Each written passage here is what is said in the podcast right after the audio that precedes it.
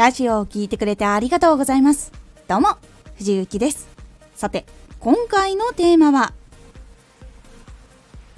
ラジオ投稿でも相手の話を聞き出すように作ろう。投稿だけいわゆる生放送じゃないもので会話とか相手のその共感ポイントとかそういうのを引き出すのが難しいって感じる方多いと思います。実際どういうところが難しいって感じているでしょうか？どういうところに悩んでいるか分かりづらい。とかそれぞれこう悩みがあるからどこをこうつまんだらいいか分かりにくい。とかタイトルの付け方なのかな？とかいろいろあると思います。その中でも今回ある一つのポイントについてお話をしていきます。このラジオでは毎日16時19時22時に声優だった経験を活かして初心者でも発信上級者になれる情報を発信しています。それでは本編の方へ戻っていきましょう。今回はタイトルでもお話しした通りその投稿という形会話が難しいいわゆる聞かないと中身わからないしどういうこう悩みがあるのかっていうのはコメントしてもらったりレターもらわないと難しいっていう部分もあるかと思うのでその投稿のラジオでもここなら相談しやすそうって感じてもらえたりとかもしくはそのコメントで言ってみたいなって思ってもらいやすい形にするラジオっていうのをお届けしていきます。早速ポイントを2つお話ししていきます。ラジオを作る時に2つ心がけてみてください。1つ目質問を投げかけること。2つ目共感ポイントをしっかり作ること。この2つが結構大事な部分になってきます。質問を投げかける時っていうのはラジオを作る時に収録が難しいですよねとかマイクの前で話すのって緊張しませんかとか。そういう自分がこう話そうとしている内容で悩みポイントになる部分のことを質問をしてみるっていうことです。結構やっぱりラジオはその会話しにくい部分でもあるのですぐにコメントとして返ってこないことっていうのはあるんですがその質問をすることによってあああるあるって心の中で感じたりとかそれを聞いた時にああるんだよねって思ったりとかっていうことやっぱりあります。この部分があったりすると結構その近い悩みを持っていたんじゃないかなどうやって解決したんだろうっていう風になって質問をしてみようとか解決方法を聞いてみたいなっていう風になってコメントをしやすくなったりもしくは次のラジオを聞いてみようってなりやすくなるポイントになります。質問のタイミングはいつでも大丈夫です。頭ですぐにしてもいいし会話している中でもしていいし説明しているところでもいいしまとめの部分でもいいし。質問の回数は1回じゃないといけないっていうこともありません。何回か聞くっていうのが結構大事になります。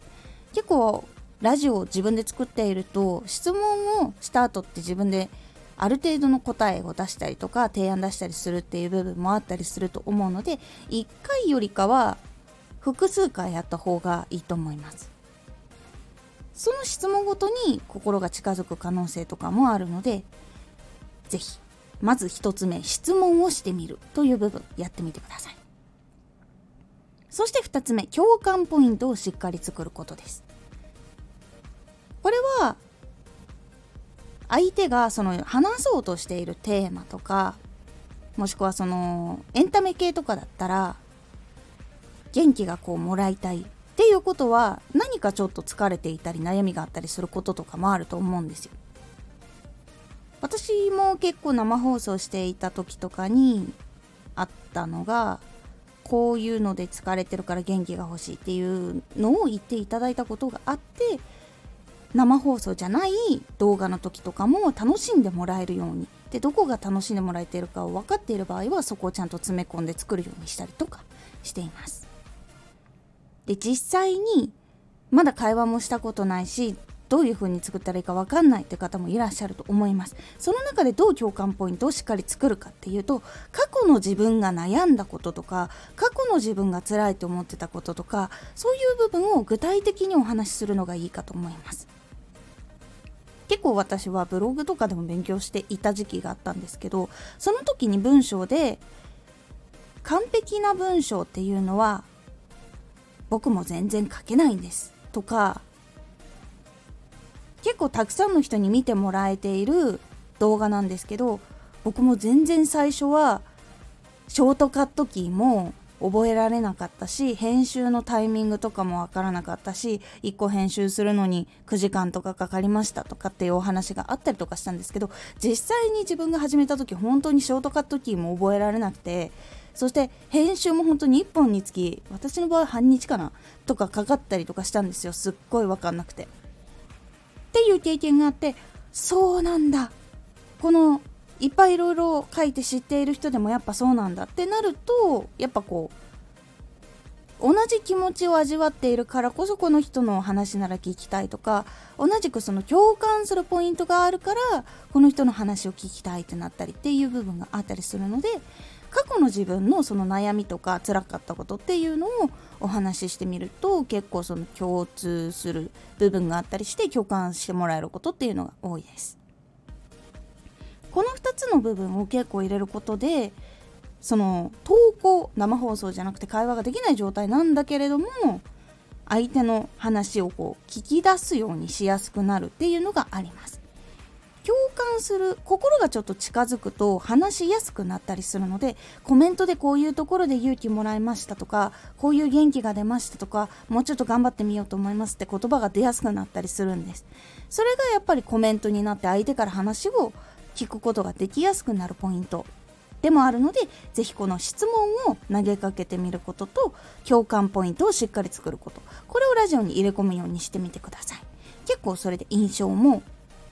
聞いている時の心持ちも変わりますので是非試してみてください。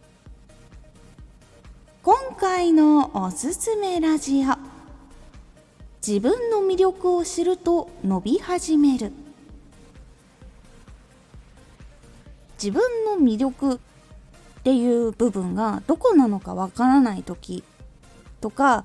自分はここが魅力だと思っているんだけどなんかこう自信が持てないっていう時よりもあ自分の魅力ってここなんだとか自分の魅力はここだって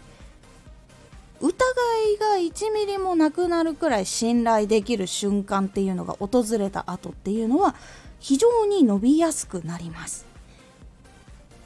どうやったらこう気づけるのかとか自分の魅力を知る時のポイントとかコツについてお話をしております。このラジオでは毎日16時、19時、22時に声優だった経験を活かして初心者でも発信上級者になれる情報を発信していますのでフォローしてお待ちください。毎週2回火曜日と土曜日に藤雪から本気で発信するあなたに送るマッチョなプレミアムラジオを公開しています。有益な内容をしっかり発信するあなただからこそ収益化してほしい。ラジオ活動を中心に新しい広がりにつながっていってほしい。毎週2回火曜日と土曜日。ぜひお聞きください。ツイッターもやってます。ツイッターでは活動している中で気がついたことや役に立ったことをお伝えしています。ぜひこちらもチェックしてみてね。コメントやレター、いつもありがとうございます。では、また